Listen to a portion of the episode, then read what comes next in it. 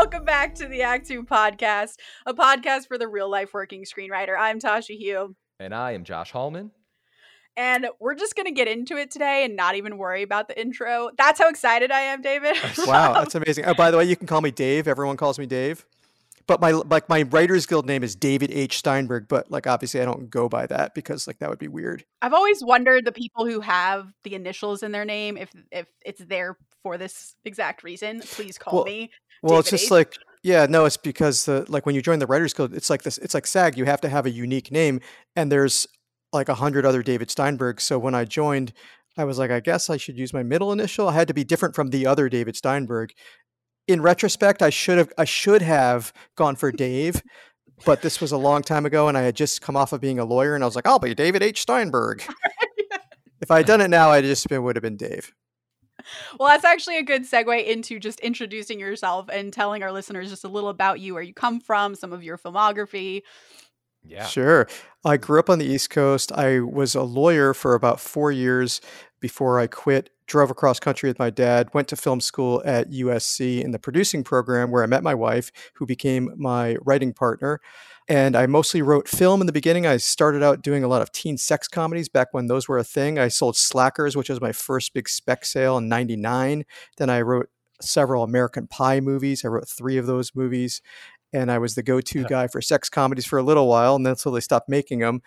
And luckily, I segued into television because that's a much better business to be in. I did have a little bit of an animation career in the middle, so teen sex comedies and film. And by that, do you mean Simpsons?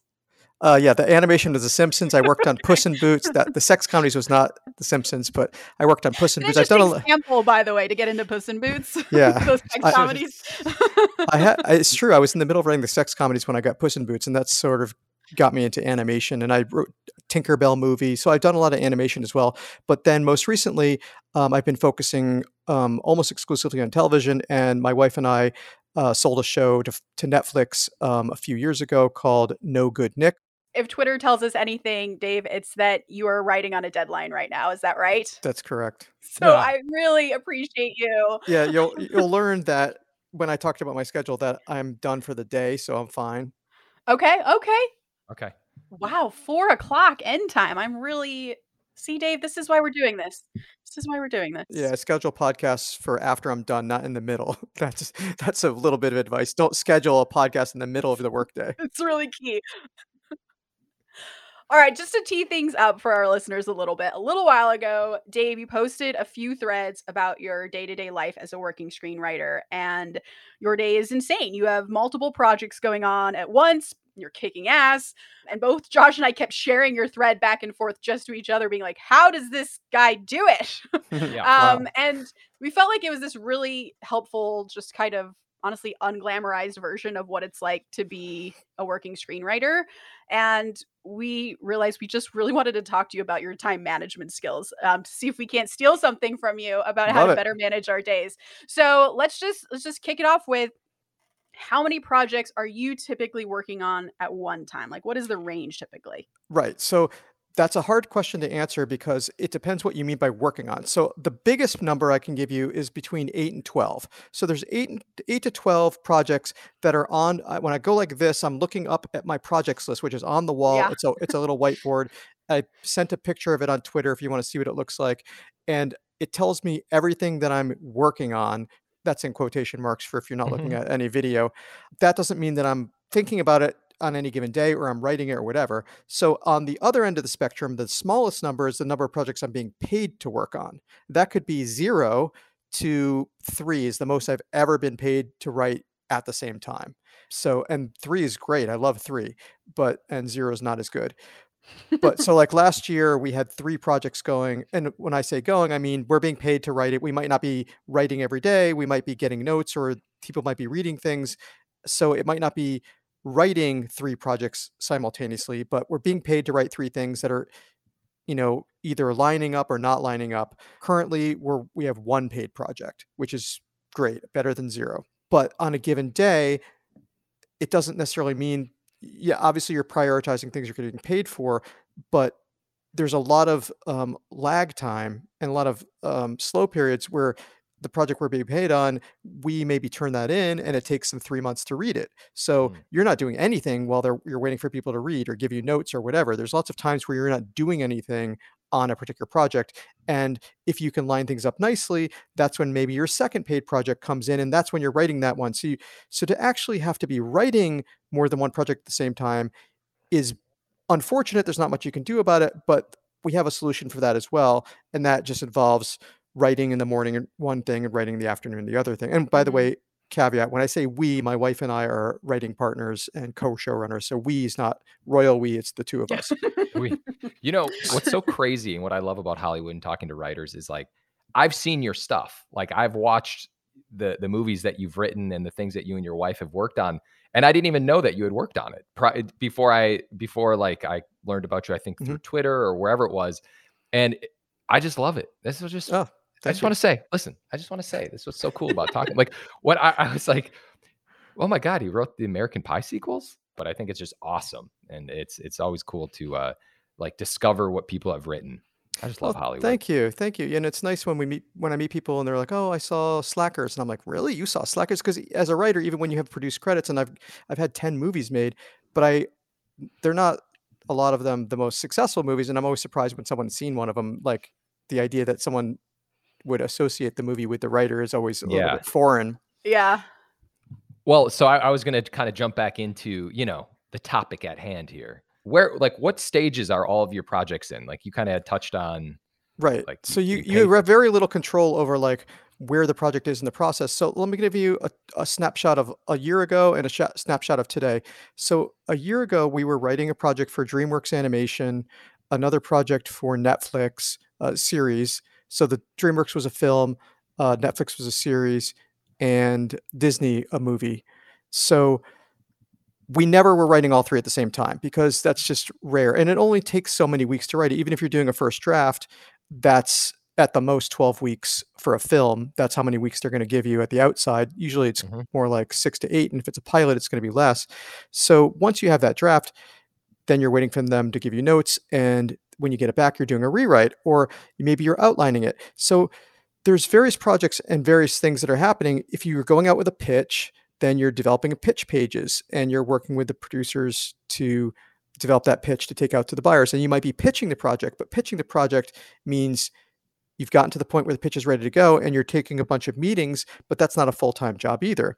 So there's times when you are being asked to write two things simultaneously if you're being paid and you have no choice and what we do in that scenario is we write for several hours in the morning on one project, have lunch, and I'll go through my whole schedule for the day later. But um, then in the afternoon, we work on the other project. And by separating them with a fair amount of time in between that being lunch, you can clear your head and get into the next project. And so, Mhm. in a scenario which is rare but has happened where you have to generate two different projects, first drafts or rewrites, where it's pretty intensive writing, it's a morning and afternoon. And I believe there's been a time where we needed to write a third project where it maybe wasn't a paid one, but we had to get it done anyway. And that would be often we would we would say five days a week would be the most important one in the morning, and then Monday, Wednesday, Friday would be number two in the afternoon, mm-hmm. and Tuesday, Thursday might be the other one. And this may surprise you, but I almost never work on the weekends, and I don't pull all nighters, and I usually am done by four or five o'clock. Um, this was something, by the way, I believe you shared on Twitter that I very much forwarded to Josh, where you were on a deadline for a movie, I believe, where you were Mhm. writing it within like right. an insane amount of time 13 days or something. Yeah. And you still took a weekend. And that blew my mind. you know what we do is is it's all about scheduling your time and creating goals for you and taking the amount of time you have before your deadline to get the project done and building in that you're not going to work on the weekends. And you just i mean i've been doing this long enough that i just don't miss deadlines. If i say i need to write 10 pages tomorrow i write 10 pages tomorrow. So if you need to have a certain s- script that was a feature. So it was an animated feature so it's a little bit shorter. Um, i think our it was about 85 pages instead of 100 okay so we needed to write about 10 pages a day and we got the first draft maybe in eight working days and then it was all rewriting from then on because you can't use the whole time just to write it you have to rewrite it so normally i don't like to write 10 pages every single day but that's what that project required and so we just set the time and set the goal to do it. And it's very stressful. Stressful is not the right word. It's exhausting because you're just in that, you know, the, the concept of flow. You're like in the flow and you're just cranking out pages and you're writing as fast as you can, trying to get it down. And it just is very taxing. And you're using like, you know, a larger percentage of your brain than normal. And you could do that for two straight hours and then you're just done. You can't do it anymore. And then you have to take a long break and come back, you know, in the afternoon. So I'm sort of getting going all over the place. That was just to get that one project done really quickly. But the original question was how many projects you're working on any given time. And so what I'm trying to say is that writing multiple projects is one thing, working on could mean something completely different. So, what am I working on right now? Of the big picture 12 projects, most of those are not on any given day, I'm not doing anything. So, when you're working on projects, um, I'm looking at my list right now, and we have three pitches that we're doing. One is an adult live action sort of network pitch. What am I doing on any given day? Nothing. Waiting for meetings to happen. I've already developed that pitch. That was a time intensive thing. I've gotten notes, got did a rewrite on it, more notes, more rewrites, whatever, whatever. That's done. It's ready to go to the town. We've been pitching it. I'm waiting for the next meeting. The next meeting's in two weeks. So that's nothing. So am I working on it? Sort of, yes. It's on my list. It's a pretty important project. I'm not doing anything on any given day. I have two other pitches that are kids and family. One is, uh, I think they're both, yeah, both live action.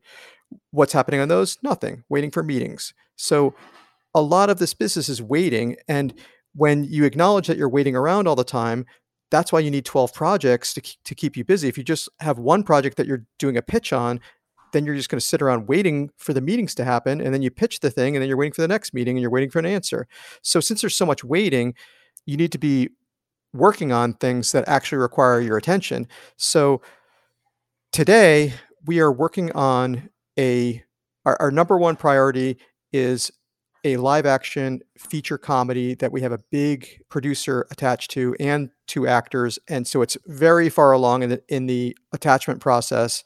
It's being it's in the packaging and so it's being ready to go out to the town for sale. So we're not being Mm. paid for it because we haven't sold it but we feel confident that it's got a really good shot because we have all these elements attached. So that's our number one priority and this is a script that we already wrote so there was already a draft now we're dealing with a large number of notes from various sources and so we're doing a massive rewrite on that that's the deadline that, that i'm trying to get done Mhm. to get that script done before a certain deadline, which I'm not going to tell you why there's a certain deadline, but that's our number one project that's taking 90% of our time. And when I say it's our number one project, that goes into the morning slot. We're much Mhm. more productive in the morning. I'll go into my schedule in a little while, but at 8 a.m., I'm at my desk, write for two and a half straight hours. 10:30, I take my first break. So Mhm. if during that time I could get 100% of my writing done for the day, and I'll be basically done for the rest of the day, and I can be answering emails or on Twitter or whatever. So the number one project is that feature that's not a paid project, but is a spec uh, feature. That's the thing I'm on deadline for. So among the eight to ten projects that you have on your your list to your left, Yeah. um, are there any that are in outline phase as well, or are the rest just pitches that you're you're not getting? yes, I'll, that t- are- I'll tell you everything. So Oh, tell us. the one project that we're being paid for is an animated feature. That's the one that we wrote in two weeks that we're waiting. It's just, you know, waiting for notes. So there's nothing to do on it. Yeah. Then there is a project that we're waiting for an answer on that we're just have already pitched. Then this is the the feature. Our number one project is this live action film. Then we have our three pitches. Like I said, two are kids and family. One is adult. Those three pitches. Occasionally meetings happen, and those, mm-hmm. you know, slot into the schedule and become the number one priority for that day. Then we have three projects that we're also trying to write. Okay, so Mhm. number one of those that are new projects is an hour long pilot that I have already outlined, or, or we, my wife and I, have already outlined, and I'm taking a pass at the first draft of that. There is also a half hour uh, pilot that we're specking that my wife is working on, and that's something that is these are sort of distant second projects. Like I actually was working on that right before this podcast because that was sort of my afternoon project. We were done with the other thing for the morning, so I was working on that in the afternoon. She's working on the other one. So those are things that are in the middle of being written. And then the third thing that we're trying to write, which is a distance fourth most important project, is another uh, live action feature film, and that's being outlined. So you really have to have put your producing cap on and talk to your representatives if you have them and say what is the most important thing to get done? Okay well the thing you're being paid for. Okay i get it. Then what? Hmm. okay this thing that you think you can sell that has a big producer attached. Great. Then what? Just Mhm. Yeah. work out what's the priority. And even though so then there's going to be a trade-off. I actually am very passionate about this hour long thing that i'm trying to do that i've been trying to write it for years. So i'm like it's a personal thing. It's not something that the reps are like oh this is a this would be amazing we can't wait to sell this they're like okay you're into it great so it's a little bit of a, a skepticism on that one but i love it so there's the passion that's making me put that one higher on the list Yeah. the thing that should be higher on the list according to them is the other film project and the reason is because if the one we're we're rewriting that already has actors attached goes out and sells having another one would be really good to have Mhm. Right. and Right. saying right. oh that one sold great here's the other one so that unfortunately is in the outlining phases so, phase so it's very behind uh, schedule wise the other ones Yeah, and I was going to ask, are your reps always up to date with everything that you're writing, and do they check in about it, or is it just It's more the other way around. It's more Right. like we say, "Hey, we have we just finished this. We want to have a conversation about what we should be spending our time on." It's always like, "What do you think we should be spending our time on?" Because Right. here's here's our 12 things. You tell us. You're the people that are going to have to sell it. You tell us what's the best use of our time. And they say, "Oh, Mhm. you should write this other film project." And we say, "Okay, noted." That becomes an important project, but the thing I'm really passionate about maybe is secretly something I'm more excited about. So maybe I'll in my schedule be competing between the thing that I actually want to do more versus the thing that they want me to do more, but they're both up there. Mhm. And and you know, so then there's then there's way distant things that are kind of what I call back burner things that are like my graphic novel that I've been trying to get done for several years. You know, is Mhm. that ever really something that's on the list or is it not even on the list? I don't Hmm. know. so there's a bunch of Yeah. stuff that's like kind of not really even on the list. I think that's so important too because I find myself um, more organized and more functional as a writer when I do go to my manager and make her sit down with me and go through my calendar and say, okay, what are the priorities? What should I be working on this week? What are the two projects I need to be working on? And then, okay, I can just focus on those. And then the next week I can bring in a new project, Yeah. but don't work on it until that third week. And it's very helpful to have someone, your rep in particular, to to go through that with you. So it's interesting you do that as well. Yeah, and that's a good point, Tasha, because um, something that we do that might be helpful to the listeners is we have uh, like a Google Doc that's just called status of projects, and Mm. we share it with them and say, and it changes from time to time, obviously, but we'll say like, hey, let's have a quick status of projects discussion. Here's what's going on. Here's things, and it's usually like waiting for an answer, waiting for an answer, waiting for an answer. But it might be like, here look at this list do you feel like something on this list should go higher in priority Mhm. and you know if you have to have periodic updates because typically your reps are not going to be calling you unless you have some sort of amazing reps that i've never heard of before they don't call you up and say like hey let's just go over your stuff and make sure you're you know utilizing your time correctly. They Mhm. don't do that. It's more the other way around. You have to say like hey i'm thinking about writing this thing.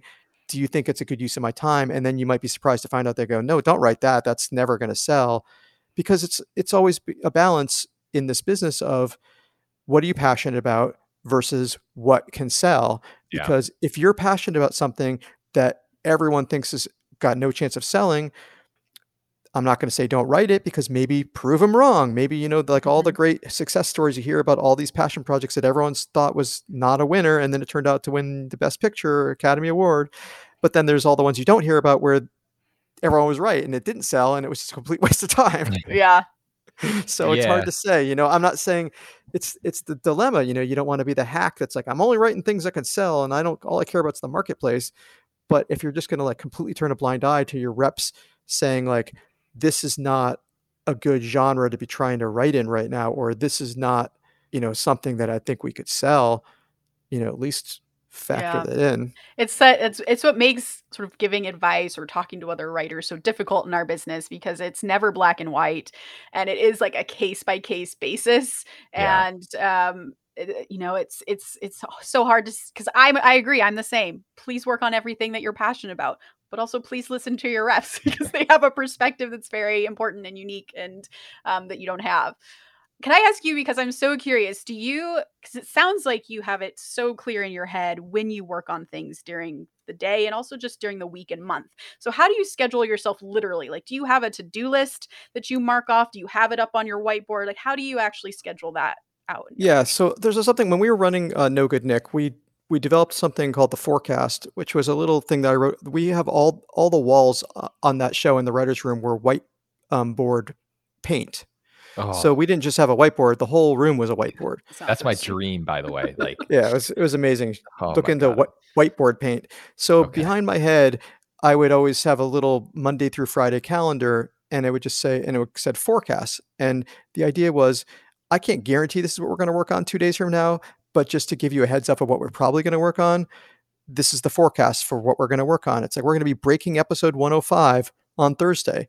On Friday, we're going to be revising 104, whatever. Mm, And then as you get closer to that day, it might change. But what we're doing the next day never change because at the end of the day, we'd say, okay, so when we get here tomorrow, what are we working on? We're working Mhm. on this. And so that part, when you're at the end of one day, you always know what you're working on the first thing the next day. I love And that so idea. you tell the writers in the room, you know, and of course you're going to chit chat and like whatever, waste a little bit of time, watch some videos, whatever. But when you start working, no one's like, okay, so what are we doing today? Because we've already told you the day before. And if you want to think about it, or you say, start thinking about some jokes, or start thinking about some storylines, or we're going to pitch stories, start thinking about them tonight, you have a little bit of homework. So the same thing goes when we don't have a writer's room. At the end of every day, my wife and I decide what we're going to work on in the morning. We know what the plan is, and it- you Mm. know sometimes it changes, but for the most part, we have an agenda of what we're going to do and what we're, how much we're going to accomplish. And when there's a lot of stuff going on, when it's pretty chill, like right this week, we're just writing this one thing. We don't really have to put it literally on our calendars because we know we're working on this thing. We're on page 73. We got to pick up on page 73. Mhm. But in a scenario like a couple months ago where we um, were writing a feature and we got a set of notes from DreamWorks to do a revision, then it's like, okay, let's go to the calendar. We have Google Calendar, it's shared between the two of us, and we put them as tasks. We don't put them as events or or goals because those seemed like a little bit wrong. So we say 8 a.m. task, work on this project, get 10 pages written.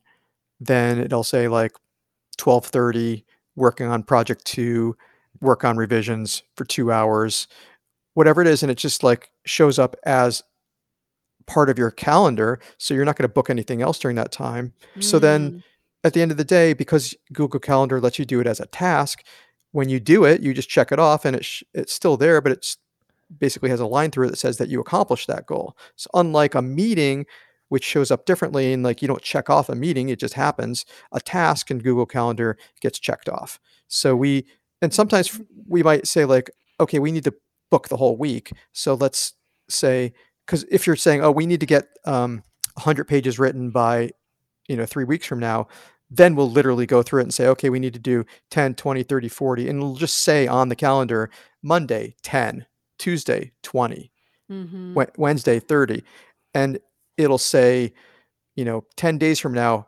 rd rough draft then it'll say r revisions and it'll say 1d first draft 2D, second draft and you know what day you're going to have a rough draft what day you're going to first draft what day you're going to turn it in because you've just scheduled it and you schedule enough time to make that realistic you, we know how fast we can write so we're not going to schedule like oh we need to write 50 pages today and we're also not going to say we need to write three pages today because that's too little just something that I love that that you do is like I'm such a big fan of coming up with terms that like forecast. Like I need that on a whiteboard. I don't know what Yeah. it is. Like mentally, I need that in tasks. I like obsess about that. I'll take Yeah. 20 to 30 minutes to figure out the right word. It's like I'm going to work in my office. I'm going to name my office something awesome.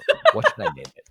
that sounds to me like procrastination. oh, I'm the, that's that's why I'm so excited right now is because I am a master of procrastinating. Like, oh, I just ate a bad cookie. I need another cookie. You know, I need a good taste in my mouth when I start writing. Like things like Yeah. that. So I don't think Dave procrastinates. No, it feels Dave's like like, Dave "What is is this word?" Well, well, it's weird. It's like I think it's just because I'm older and I've like more. I used to procrastinate a lot more, but as I've gotten older, I just set a time to procrastinate, and I just Mm. goof off during the goof off time. Shut your mouth, Dave. You schedule in procrastination. Well, I don't put it on the calendar, but like if I say I'm going to write for two and a half hours, you notice that I said I write from eight to ten thirty, and then the next one is twelve thirty. So Uh-huh. what's happening between those two hours?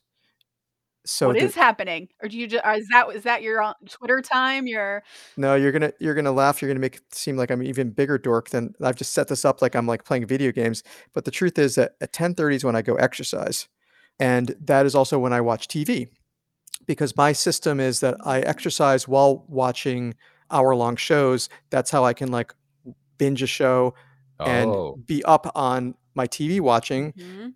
And it's also my incentive to exercise. I don't watch TV except when I'm exercising. So I want to watch the finale of Picard this morning. So I'm like, I'm Mhm. super excited, but I'm not going to not exercise. So I am on the elliptical for whatever 45 minutes, however long the episode is. And it's like a good system to get my exercise in. I am And- so happy by the schedule because it makes me se- like just getting to, yeah getting your t- I don't get to watch TV because I Yeah. don't schedule it in, and that is absolutely the perfect time to do it. You schedule in your binge TV watching, and I love it so much. Yeah, let's go. Well, I want to hear the the the schedule. Yeah. What what does the day look like? You open your eyes at what time? This might be because I'm a little bit older, but I do wake up at 6:30 every morning because that's what time my dog wakes me up. Mhm. and he sits at the edge of the bed waiting for me to open my eyes then he jumps on the bed and it's time to go out. So 6.30 is walk the dog.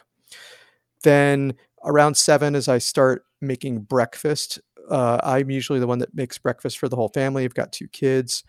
Yeah so then i try to get to my desk by 8 so 8 o'clock to 10.30 is usually prime time writing and if i get to my desk at 7.30 then i can like goof off and look at twitter read the news whatever. Mhm. but at eight o'clock i'm usually writing. So with Keetgi that's my wife's name sometimes i'll start ahead of her and she'll join me but we're pretty hardcore writing till 10.30 10.30 is when i go exercise for about 45 minutes and then there's also another dog walk. There's a lot of dog walking and people when i in my neighborhood it's like why does your dog need to go on a walk so much? I walk him about six times a day and i try to explain to them like it's not for him it's for me yeah. it's my exercise and yeah he also gets the exercise but he doesn't need to go on six walks a day i do Yeah. Mhm. so he goes on his walk at 6.30 we say let's go exercise together he actually doesn't exercise he just sits there but he enjoys going to the exercise room and then after that we go on a second walk then i have a very early lunch because i like eating early so usually 11.30 is lunch and then 12.30 is back to writing typically sometimes one whatever if we have a meeting it's generally in the afternoon because that's the less important writing time but if they offer us only in the morning we do it in the morning and that could be um, a situation where i might go exercise at 7.30 and have the meeting at 10.30 Can I can I interrupt you for a second? And I hate to do this, but I am curious about how you schedule your meetings, especially because you are so um, fastidious about when your schedule is. Because I find as soon as I schedule a meeting in the morning, because that's the only time they have, my that's my prime brain writing time, and sometimes my day can kind of get ruined if I have to go take this meeting in the morning. Um, how do you adjust if you have to do that? in when it was in real life we would do the meetings in the morning because it was too hard we live in santa monica and driving to the valley in the afternoon was impossible so you had no choice we wanted to do a 10.30 or 11 a.m meeting that was the best time to uh, to do a meeting where you had to go there. In the pandemic where you're doing zoom meetings it's the opposite. We prefer to do a three o'clock meeting four o'clock meeting where we're done anyway. So if you want to meet with us at three o'clock it doesn't matter we've already done all our writing. Or if the only meeting available is at in the morning it'll could it's usually 11 o'clock that's kind of the prime meeting time and it doesn't matter then i just switch my exercise to first thing in the morning. So it's Mhm. during my exercise but no one is typically asking you to meet with them at 9 a.m. Right. That's too early for a meeting. And so if we're getting all our meetings, if we're getting our writing done from 8:30 to 10:30, the earliest typical meeting is going to be 10 and it's only cutting a half an hour of our writing. So Mhm. it's usually never going to interfere with our writing and we can always not write in the afternoon to do an afternoon meeting. Mm-hmm. Do you ever, because you you say you write out these tasks of this time to this time is when I do it. Do you try to, as much as you can, anyways, tell um, producers, whoever you're working with, I can't meet during these times because that's my writing time, which I think is important. You do have to consider that time. You know, you're working. You have meeting a meeting with yourself during that time. Or do you just kind of let it be a little bit more free flowing? Yeah, we never tell them that. We don't like get in we don't reveal like our schedule to anyone. So like because the way it works in practice is that whoever's setting the meeting, whether it's our agent or our manager, their assistant is sending us a set of times. And they say, so and so wants to meet with you for a general, or you have a pitch with this company on this project. Here's the times that their assistant is telling us are their availabilities. And they usually give you several times. And then we just pick the one we want. So it's not a question of like telling anyone, oh, we can't meet at this time because we're writing. It's just we just don't pick the time that we don't want. So if they say, here's five times, we pick the one that works best with our schedule and say, great, let's pick this one. So it's not because you're dealing between two assistants, it's never like comes to the producer's attention that you've refused a morning meeting because you were writing. It just never gets to that stage. It's just we typically aren't going to pick that time. But then, then again, if it's like super important, if it's general meeting, that's one thing. If it's like a pitch we've been waiting for and they're like, hey, we want to do the pitch at 10 a.m., we're like, great, we'll just won't write in that morning, we'll write in the afternoon. It's we're Mhm. flexible. We're never going to say we refuse to meet because we have a writing time scheduled. We can always either not write that time or just move it to a different time slot. hmm So going back, I think we left off at your schedule around twelve thirty. You pick back so up, then right? yeah so then we're either writing the second project the second most important project in the afternoon which sort of answers the question of how do you switch gears between two projects is that i've just exercised watched a, Yep. a tv show while i'm exercising too which is actually pretty important mentally because now i've used some other show to clear my memory of what i was thinking about on my project and then i've had lunch and so now i'm able to like go into a completely different project and think about that because i've had this cleansing period um, or we're just back into the first project. There's no second project, and we're just writing um, more of the same, or we're you know outlining something else, or developing something else, or taking meetings or whatever.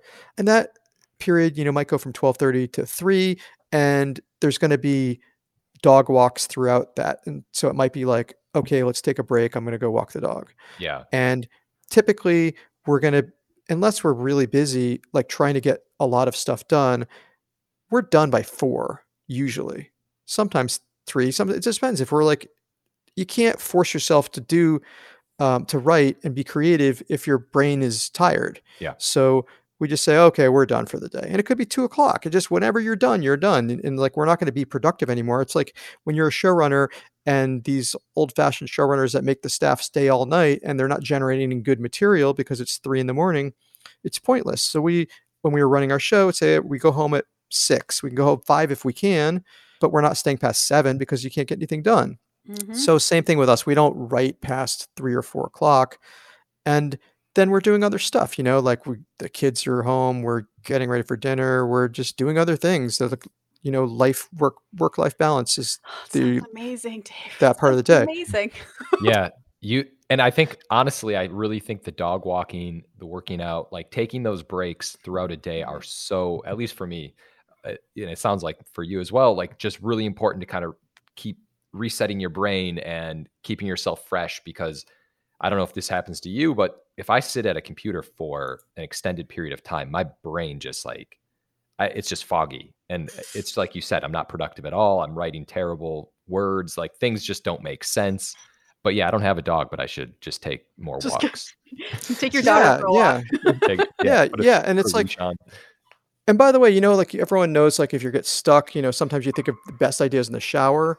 Well, part of my process, as I've told you, is that I'm exercising Mhm. at 10:30, and so I'm usually taking a shower at like 11 or 11:30 or whatever. So like you've already been writing in the morning, so now all the ideas are coming to you because I'm not showering first thing in the morning. I'm showering kind of in the middle of the day.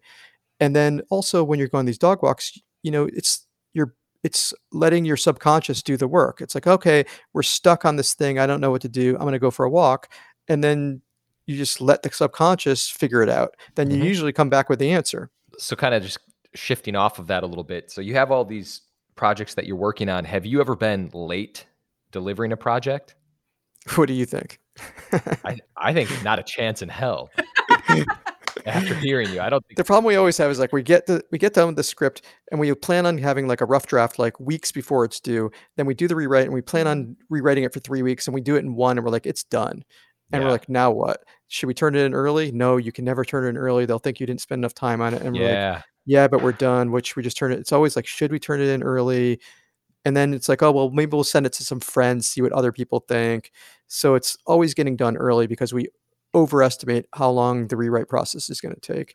Um, but no, we don't turn things in late. Dave, Dave, let me just tell you about my last weekend. I went to go. I had I had a deadline on Monday, and I went to go.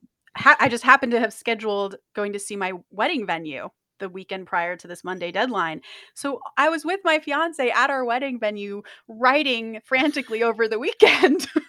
I love you. Okay, Yeah. I love you. Okay, Oh wow. and I am a and I consider myself a very scheduled. I have a to-do list. I've written out schedules for my screenplay of like this date to this date is when I'm going to do these scenes. And I I just I'm trying to wrap my head around this like it feels like it's magic, but you Yeah. say it was it's such it's just so obvious. And I'm I guess I'm curious is it consistency like you've just over time this is the schedule and it's just because you've done it so much it's now just that's how it is every day. Yeah, I think so. I think it also comes from experience. I mean, it's it's that we've been doing it for a long time. I mean, like I said, I sold my first script in 1999, so it's been 23 years. And Mhm. you know, one of the things you develop, eh, hopefully, you're getting better as a writer, and you're learning tricks of the trade to like make your writing more impactful and whatever. But you're also learning how to do it more efficiently and to have better first drafts. And you know, none of this really would be possible if we weren't able to write quickly. Mhm. So if I have to write 10 pages, I can write those 10 pages and they're pretty good. I'm not saying I'm like, I'm not saying that I'm the greatest writer in the world, but I'm saying that my rough draft 10 pages are pretty close to as good as they're going to get from me to my final draft pages. You know, you, you might say, well, your final draft pages aren't any good either. But the point is that the point is that I'm not taking I'm not doing a vomit draft. I don't really believe in that. And like the I don't like make it happen in the rewrite and all of a sudden it gets good. The Yeah. first draft is like 90% as good as the final draft. And Mm. part of that is because massive outlining. So we spend a, ask l- that, a- yeah. yeah, lot of time on the outline. So when we're writing uh, whether it's a pilot or a feature or whatever, it could be months of outlining to get a very detailed 20 page outline and i use outlining software. That's actually really cool software that Hmm. really it allows you to move things very quickly. It's um i don't think they make it anymore. It's kind of a, uh, it was uh, originally for like paralegals. Um, it's called case note but but it's just like a super simple program that doesn't do anything except outline and it just allows you like if you move a scene to a different scene it just renumbers it automatically. It's very simple to use. You can do it in word but word's a little bit more difficult. And like we I also have scrivener. That's like takes a long time a long time to figure out how to use that. It's like got so many features that it's like a little bit daunting. This Mm. is like nothing. It's just like numbers things correctly. When you move them it renumbers them correctly. That's all it does. So massive outlines. And then i've said this before on twitter but our process is when we're writing a draft we take that outline and turn it into a word document cut it paste it into the final draft document so we never have zero we always have I don't know, 15, 20 pages from day one because it's the outline. It's the outline sitting in final draft and then right over it. So you're saying fade in opening scene, you're typing over the outline of the opening scene and Hmm. replacing the outline with the script so that you're adding pages, but you're also subtracting outline. So Oh, I see. it's getting longer, but it's also getting shorter. So because also psychologically you're never at zero, so you don't feel like, oh, I have to write this whole thing and I've got nothing. You have this massive outline. yeah. All you need to do is fill it in with, you know, the script. Mhm. So that outlining process enables us to be able to like hit the ground running. So when it comes to writing a script, it's like it's fun to like take the outline parts and turn it into script pages and the first 10 pages are super easy because it's a lot of th- you can just put the slug lines in and get 10 pages. Just yeah. just translating the outline into like what the scene headings are. If you were like oh i don't feel like writing today you could just do that and you'd have your 10 pages. Mm-hmm. so the first 10 pages are easy. You could write 20 pages in the first day very easily. 30 pages in three days is easy. You know once you get into act two then it gets harder and then a lot of It's easy. times what we're doing is Oh, we might man. say we might do a schedule where it's like 10 10 10 5 5 5 5 from the rest of the way it might be Mm, 5 because it, it gets harder when you're in act 2 depending on what the schedule is you know you might not do 10 every day it might be 20 15 10 5 and then 5 from the rest Mm-hmm. and that might be 20 days of writing Yeah. That makes a lot of sense. So I try I tried this method. It, I didn't do I didn't do um page page count. I did I did scenes and I assigned them days. I did the whole thing. And then my mom visited. And then um, suddenly I lost about 4 days. And when you lose 4 days in a schedule like you're talking about, that's that's a that's a pretty that's 40 pages, right? That, you, that you've just Yeah. lost. So out of curiosity, when when your mom visits, Dave, tell me how to handle this. No. What, what no happens- actually i have i have an answer for that though i have an answer for that because yeah my mom doesn't visit unexpectedly but shit happens you know Yeah. life happens and you have to take mental um, health breaks. If if shit happens and you need to to stop you need to stop. You can't write through that and like people are like you need to write every day. You need to get your pages in no matter i do not believe in that. And by the way you have to ask yourself what is this deadline? So when you are talking about like i need i'm four days behind on your deadline is that because someone's giving you $100000 and you need to turn it in by next friday or you're going to get fired that's one kind of deadline it's another kind of deadline you're like well i would like to get this to my my agent because I told my agent that I was going to get it to him next Friday. And then what happens if you say, you know what, I need another week? They'll be like, all right, I didn't want to read it anyway. You know, like what's the de- what's what's the deadline and how much of a real deadline is that? If it's like someone paying you, if it's TV show that's in production, that's a that's a deadline you cannot miss. Then you're working through the pain. You know, if you're like, well, we need this episode because we're shooting it next week, that's a deadline that is much more important. Then there's the I'm being paid and I but even if you're being paid, you can say like, hey, look, I had a problem. My mom came to visit and there's a there's an issue. Can I have another week? And they'll be like, of course. Even if you're under contract, they'll tell you like take another week if Mhm. it's a serious thing. So like a lot of things happen in the world, especially lately, that maybe requires you to take a break. And like I'm not going to go into specifics, but I think we know what we're all talking about. Like things happen in world events that make it hard for you to focus. Yes. What? And if you need yeah, Things things have been going on. yeah. And if you need to like take the day off, take the day off. Yeah. Mhm. You know, just like veg out, whatever, go on a walk, go to the beach, do whatever you need to do. That's, you know, you do yoga, whatever it is that you need to do to get into the right state of mind. Because writing, forcing yourself to write when you're not in the mi- mindset is not good for you. You're not, the pages aren't going to be good, but even more so, you're going to make yourself more miserable. So please do not write when you're not in the mood to write.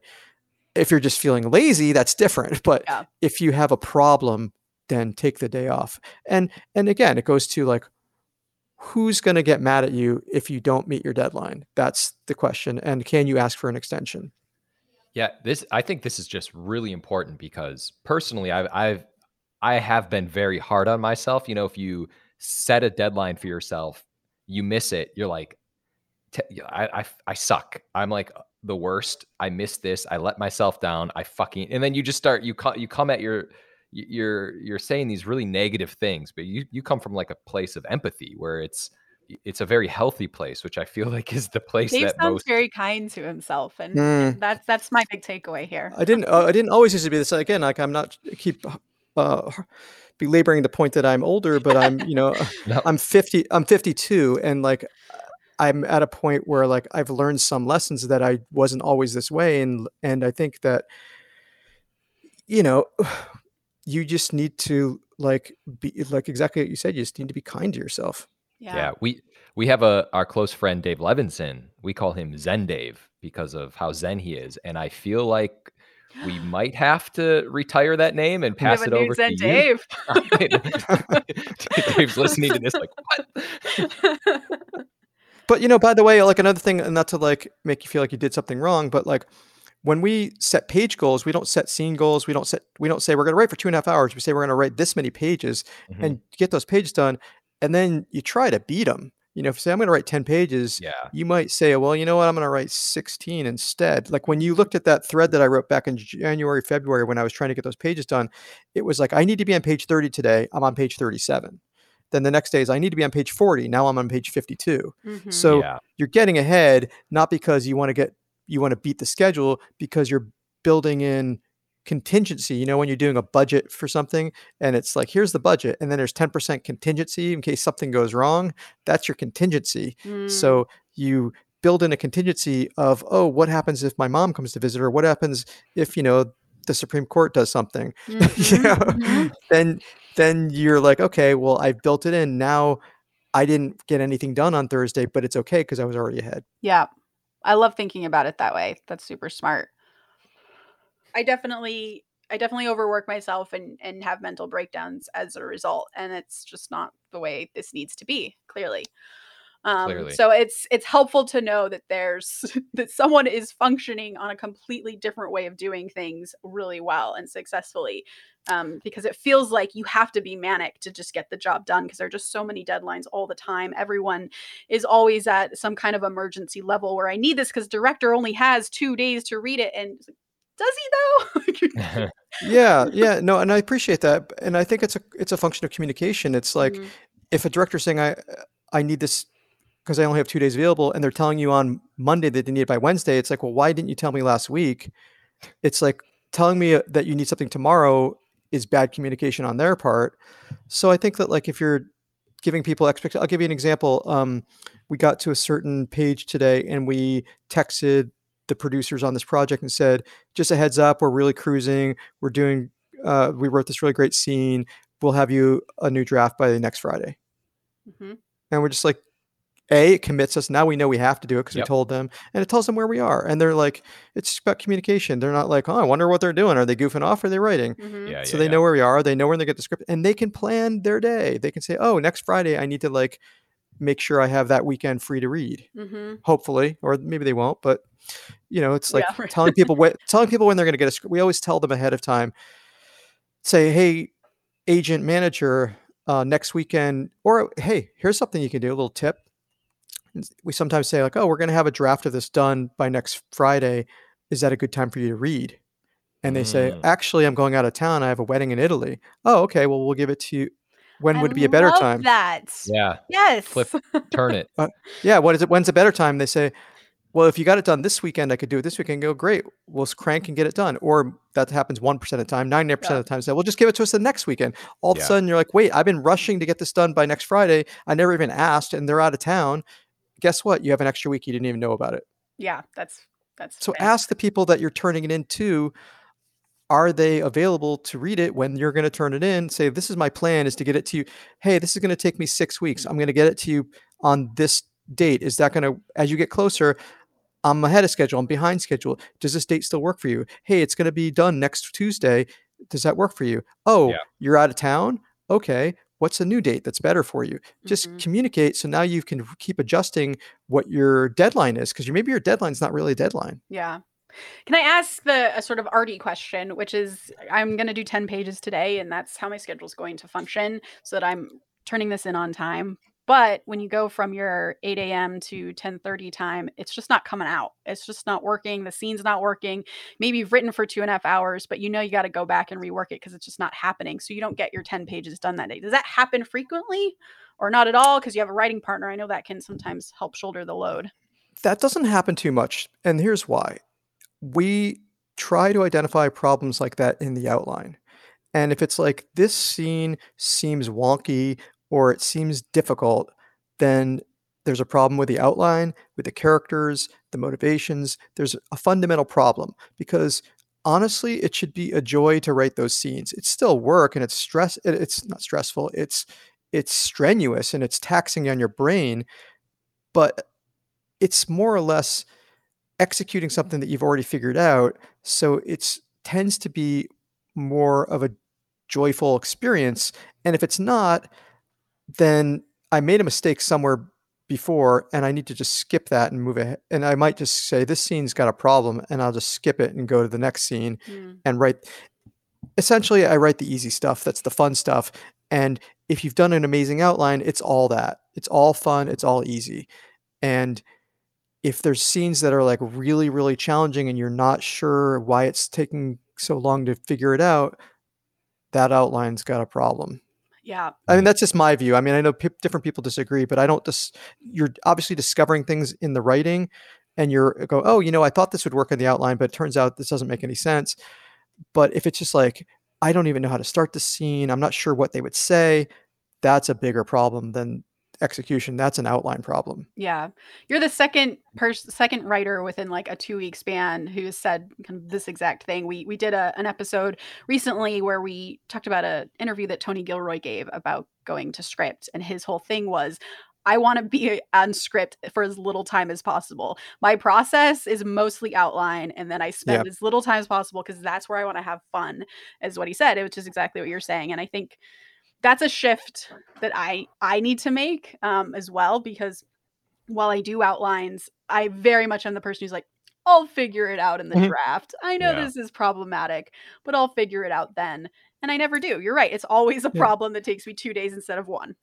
And hey, maybe other writers can do it that way. And I'm not Mhm. saying that my way is the only way, and it's just what works for me. So like other writers are like, I don't use an outline. I just like write Mhm. and see what happens, and I do 20 drafts. And maybe that works for a lot of successful people. I don't know. Mhm. But I find that you test the the concept and the characters in the outline. And if you're not generating fun scenes in your outline, then you have a problem with your premise or your characters. It's, it goes even bigger to the fundamental core. And by the way, there's been outlines that we've abandoned, you know, plenty of times that never got to script stage because you're like, this outline isn't good. There's a problem here, and I don't know what it is, but I'm not going to write a script where the outline isn't fun. You have to Mhm. like have an outline where you're that's making you excited to write, and you're like putting dialogue into the outline because you're already thinking of so many things. Or go, ooh, I know. And if you have a high concept idea, you know, not all of them are, but if you do, you're like, oh, and they would do this, and they would do this, and they would do this, and it's just you're generating all these ideas that are going into the outline, and so then it's fun to write those scenes. But if you're having a hard time writing the outline, then maybe the idea is not right. Yeah. So I know you're a sniper with time. We've talked to you for a very long time. Oh, we can ju- keep going for a little more. All right, all right, because you know I, I feel like you might be you might be off schedule now, and it kind of Sniper with time, by the way, is the title of something. I mean, no, you know it. You know from talking to me now. It's five o'clock, and I'm I've been done for the day for several hours. Yeah, yeah, yes.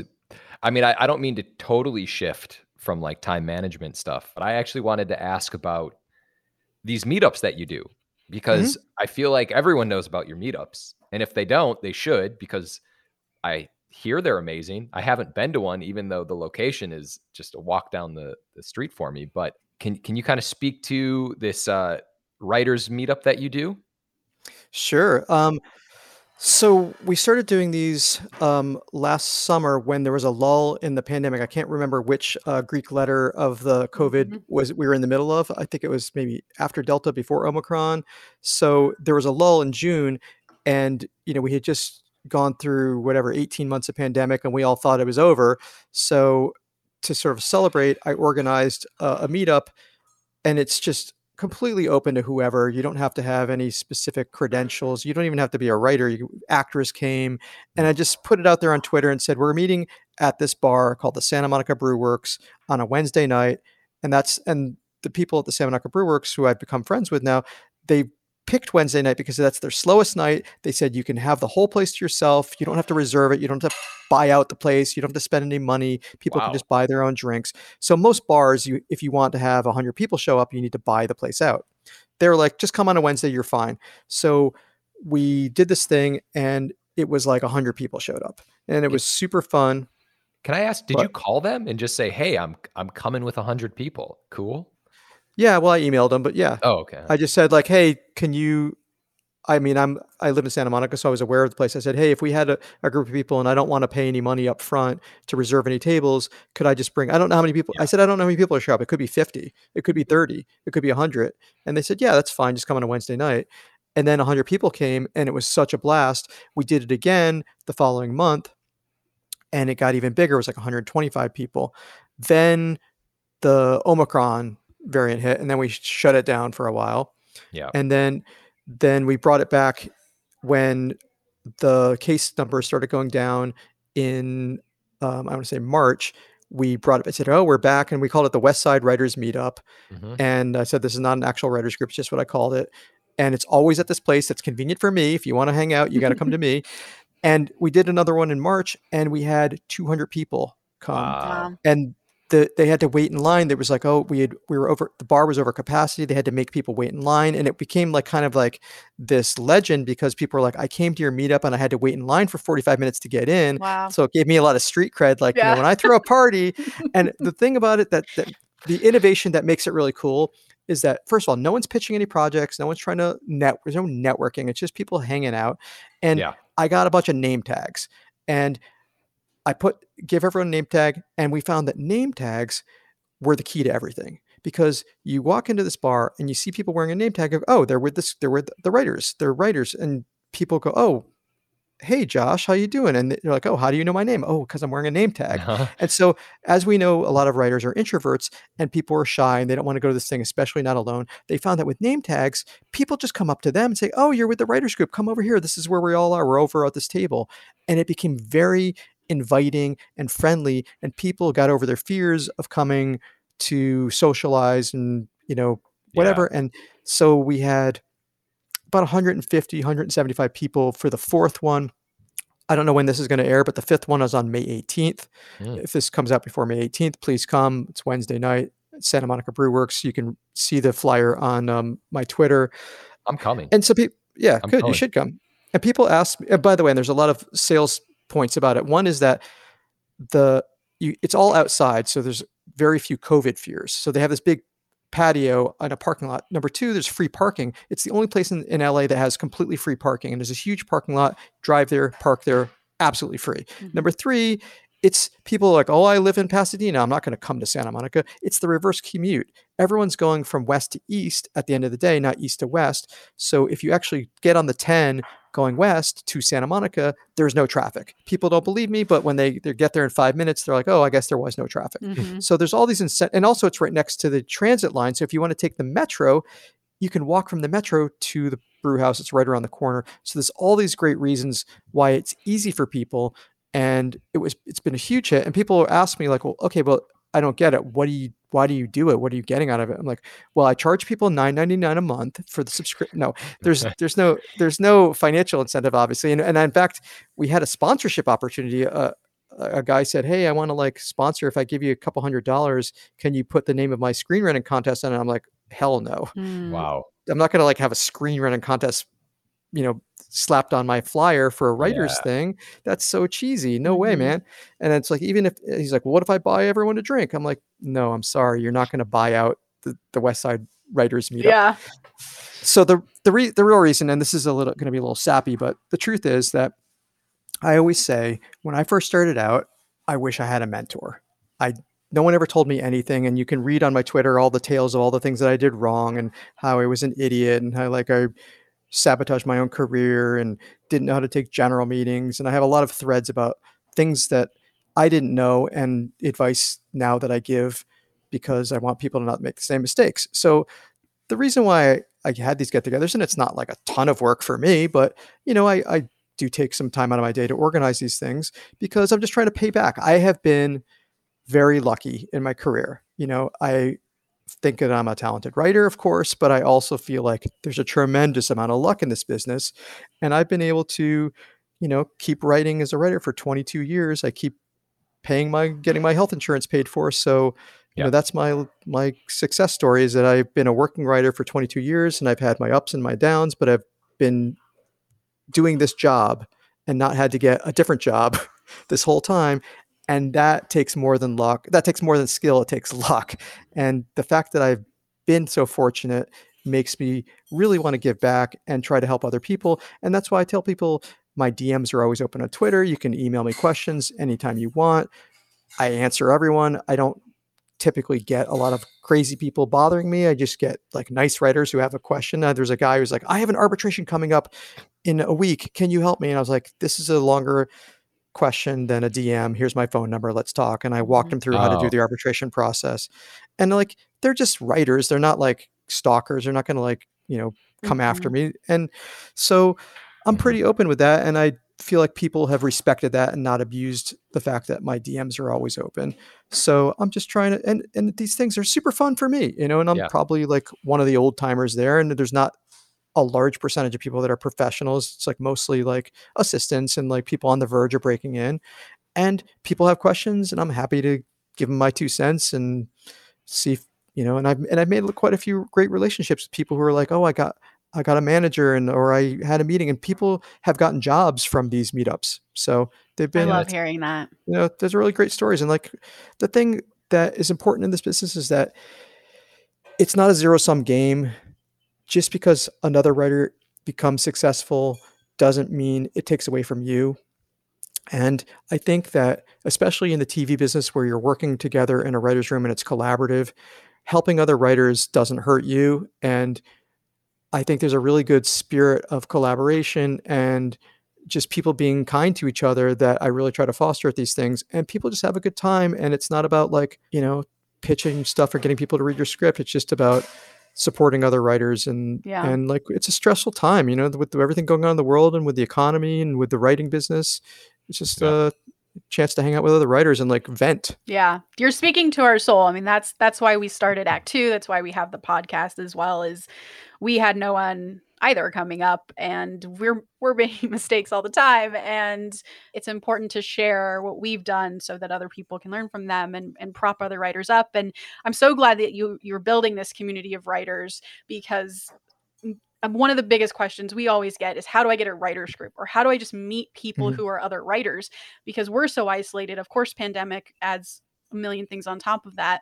So this is a fantastic opportunity if you are in Los Angeles, anywhere in Los Angeles, because apparently the traffic is great going that way, um, to just meet other people. And I'm sure writers groups have developed out of this and just other people that are going through the same experience as you are. So please do those. Um, we're we're finally going to start having Act Two events as well. Probably more more on the east side for for other writers and communities as well. Because it's you're right. It's absolutely important not to just go and pitch and, and and to network, but to just finally you've met someone who thinks like you and is going Yeah. through the same issues as you.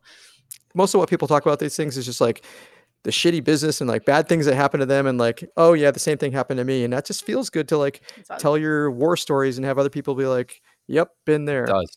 Very important to see people in person as well. Like you got to get off. I, I'm not saying to get off Twitter, but you just have to be around people and talk to human beings because, you know, you just and people end up arguing on Twitter or there becomes a weird discourse. And and I'm a big fan of the in person get together. Yeah. So come. Uh, is this coming out before May 18th? It will. yes. Perfect. May 18th. Dave, let's let's wrap up with a final thing of what advice would you have for writers like myself who are struggling to do multiple projects at once? And I know that's probably very general, but Yeah, but I think it just goes back to prioritizing things, make a, you know, write it down, make a list. What's the most important one to get done first and get feedback. Like I said earlier, you know, ask your reps. So what does you think is the most important thing? What am I most passionate about? What do you think is the most uh, marketable? Let's come to an agreement on what I'm working on first. And then what am I working on second? And of course, if you're being paid, that's different. If you have a real deadline, you know, those are all going to factor in. But whatever the, all the factors are, make a list make a Mhm. list. and then put the put the number one into the number one time slot. And then if you need to get two things done at the same time, put number two into the number two time slot and just make two time slots. And if there's three things, if you're like, hey, look, I need to write this script, but I'm also need to work on this pitch, but I also need to do this outline, that's fine. Make three time slots. Mhm. Yeah. And like I said, it doesn't have to be and whatever works for you. It could be nighttime, weekends. I don't care what your schedule is, whatever works for you. But also make it something that's doable. Don't make it like a reach. Make it an easy schedule that is like, oh, that's a snap. I can do that. i so you're not waking up in the morning going, oh shit, how am I going to write all this stuff today? You're like, oh shit, I got a pretty late day. All I have to do is write five pages and outline two scenes. That's not that much or wonderful. If you need to do three projects, it's a Monday, Wednesday, Friday, and a Tuesday, Thursday. That's two of them. And then writing in the morning on the other one. So you got your number one project got five days, your number two got three days, and your number three got two days. Mm-hmm. You still got a lot done. And it's like, if you're trying to tell me that you need to get all three things done by Friday, that's a little bit weird. I don't believe that that's true. So then you need to talk to the people who are giving you these deadlines and, and ask if they're real deadlines. I think that's fantastic advice that I am definitely going to take. All right, I, I feel like this quote of the day that we're going to end on is rather appropriate since Dave you keep you keep mentioning that that you're old for some reason. Um, Just older. okay, older. Quote of the day: It is good to have a failure while you're young because it teaches you so much. For one thing, it makes you aware that such a thing can happen to anybody, and once you've lived through the worst, you're never quite as vulnerable afterwards. Walt Disney. Love it. Big believer in that. Big believer yeah. as well. Please remember to rate and subscribe. Follow us at Act Two Writers for more awesome writing stuff. You can follow me, Tasha, at Story Thursday on Instagram or on Twitter at Tasha 3.0. I'm Joshua Hallman on Twitter, Josh Hallman on Instagram. And Dave, would you like to share your Twitter or social media? David, a- yeah, it's very easy. David H. Steinberg. Got to use the H because of the Writers Guild on Twitter. David H. Steinberg. Also on Instagram, although I don't really post too many selfies. So Instagram might be a little disappointing. Okay. I think most of my stuff is on Twitter. And it's a really good Twitter. Definitely go follow. It's so inspiring and informational. And like Dave said, he's just so open to um, helping everyone and, and, giving giving advice from his own experiences. Um, so as always, the Act Two podcast is a production of Act Two, a network and support group for the everyday working screenwriter. This episode was edited by Paul Lundquist, music by 414 Beg, which you can find on Spotify.